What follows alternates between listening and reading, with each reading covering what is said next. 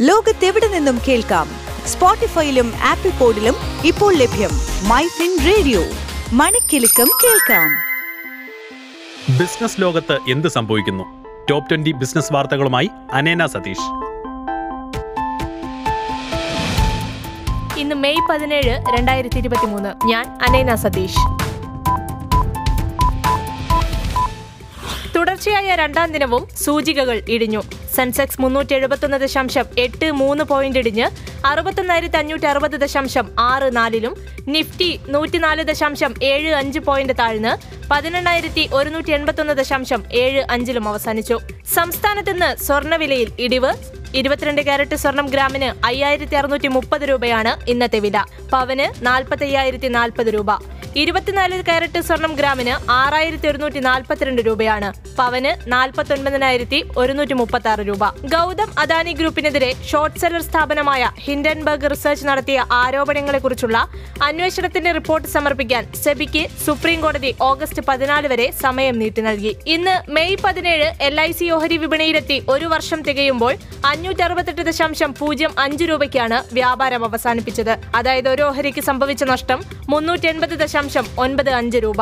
രണ്ടായിരത്തി ഇരുപത്തിമൂന്ന് സാമ്പത്തിക വർഷം പതിനാലായിരത്തി എഴുപത്തൊന്ന് കോടി രൂപ വരുമാനത്തിൽ കല്യാൺ ജുവലറി നാനൂറ്റി മുപ്പത്തിരണ്ട് കോടി രൂപയുടെ ഏകീകൃത അറ്റാദായം രേഖപ്പെടുത്തി.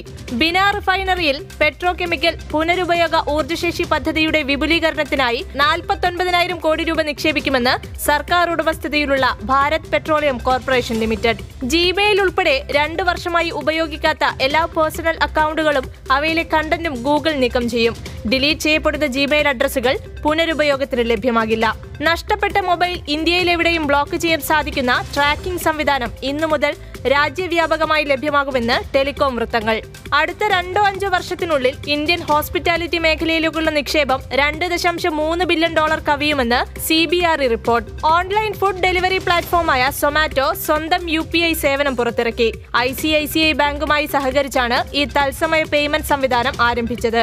വൈബ്രന്റ് എനർജിയിൽ നിന്ന് തൊണ്ണൂറ്റൊൻപത് മെഗാവാട്ട് കാറ്റാടി ഊർജ പദ്ധതി സ്വന്തമാക്കി സുസ്ലോൺ റഷ്യയുമായി എണ്ണ ഇതര വ്യാപാരങ്ങളും രൂപയിൽ നടന്നതായി യൂക്കോ ബാങ്ക്. കഴിഞ്ഞ വർഷമാണ് റിസർവ് ബാങ്ക് ഓഫ് ഇന്ത്യ വിദേശ വ്യാപാരം രൂപയിലാക്കുന്നതിനുള്ള സംവിധാനം പ്രഖ്യാപിച്ചത്.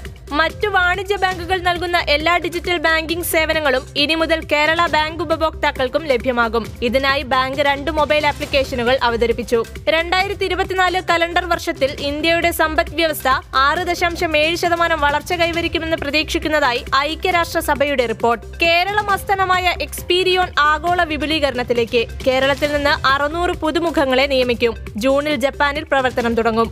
ഇന്ത്യയുടെ കയറ്റുമതി ഏപ്രിലിൽ തുടർച്ചയായ മൂന്നാം മാസവും പന്ത്രണ്ട് ദശാംശം ഏഴ് ശതമാനം ചുരുങ്ങി മുപ്പത്തിനാല് ദശാംശം ആറ് ആറ് ബില്യൺ ഡോളറിലെത്തി. വ്യാപാര കമ്മി ഇരുപത് മാസത്തെ ഏറ്റവും താഴ്ന്ന നിരക്കായ പതിനഞ്ച് ദശാംശം രണ്ട് നാല് ബില്യൺ ഡോളറിലെത്തിയതായി സർക്കാർ പുറത്തുവിട്ട കണക്കുകൾ സൂചിപ്പിക്കുന്നു. ടെലികോം കമ്പനിയായ ഭാരതി എയർടെലിന്റെ രണ്ടായിരത്തി ഇരുപത്തിമൂന്ന് മാർച്ചിൽ അവസാനിച്ച പാദത്തിൽ ഏകീകൃത അറ്റാദായം അൻപത് ശതമാനം വർദ്ധിച്ച് മൂവായിരത്തി ആറ് കോടി രൂപയിലെത്തി. കഴിഞ്ഞ വർഷം ഇതേ കാലയളവിൽ ഇത് രണ്ടായിരത്തി എട്ട് കോടി രൂപയായിരുന്നു. Maritime government leaders round table രണ്ടായിരത്തി ഇരുപത്തി മൂന്ന് യു എയിൽ ആരംഭിച്ചു. യു എ ഊർജ അടിസ്ഥാന സൗകര്യ മന്ത്രാലയത്തിന്റെ നേതൃത്വത്തിലാണ് സമ്മേളനം. ചൈനയിൽ നിന്ന് ഇന്ത്യയിലേക്കുള്ള ലാപ്ടോപ്പുകൾ പേഴ്സണൽ കമ്പ്യൂട്ടറുകൾ ഇന്റഗ്രേറ്റഡ് സർക്യൂട്ടുകൾ സോളാർ സെല്ലുകൾ തുടങ്ങിയ ഇലക്ട്രോണിക് സാധനങ്ങളുടെ ഇറക്കുമതി രണ്ടായിരത്തി ഇരുപത്തിരണ്ട് ഇരുപത്തിമൂന്ന് കാലയളവിൽ കുറഞ്ഞുവെന്ന് G T R I report മാർച്ചിൽ അവസാനിച്ച പാദത്തിൽ ബാങ്ക് ഓഫ് ബറോഡയുടെ അറ്റാദായം വാർഷികാടിസ്ഥാനത്തിൽ നൂറ്റി അറുപത്തെട്ട് ശതമാനം വർദ്ധിച്ച് നാലായിരത്തി എഴുന്നൂറ്റി എഴുപത്തിയഞ്ച് കോടി രൂപയായി. വായ്പകളിലും പലിശ വരുമാനത്തിലുമുണ്ടായ ആരോഗ്യകരമായ വളർച്ചയാണ് ഈ നേട്ടത്തിലേക്ക് നയിച്ചത്. ഇതോടെ ടോപ് ട്വന്റി ബിസിനസ് ന്യൂസ് അവസാനിക്കുന്നു. ലോകത്തെവിടെ നിന്നും കേൾക്കാം? സ്പോട്ടിഫൈയിലും ആപ്പിൾ പോഡിലും ഇപ്പോൾ ലഭ്യം മൈ ഫിൻ റേഡിയോ. മണിക്കെലക്കം കേൾക്കാം.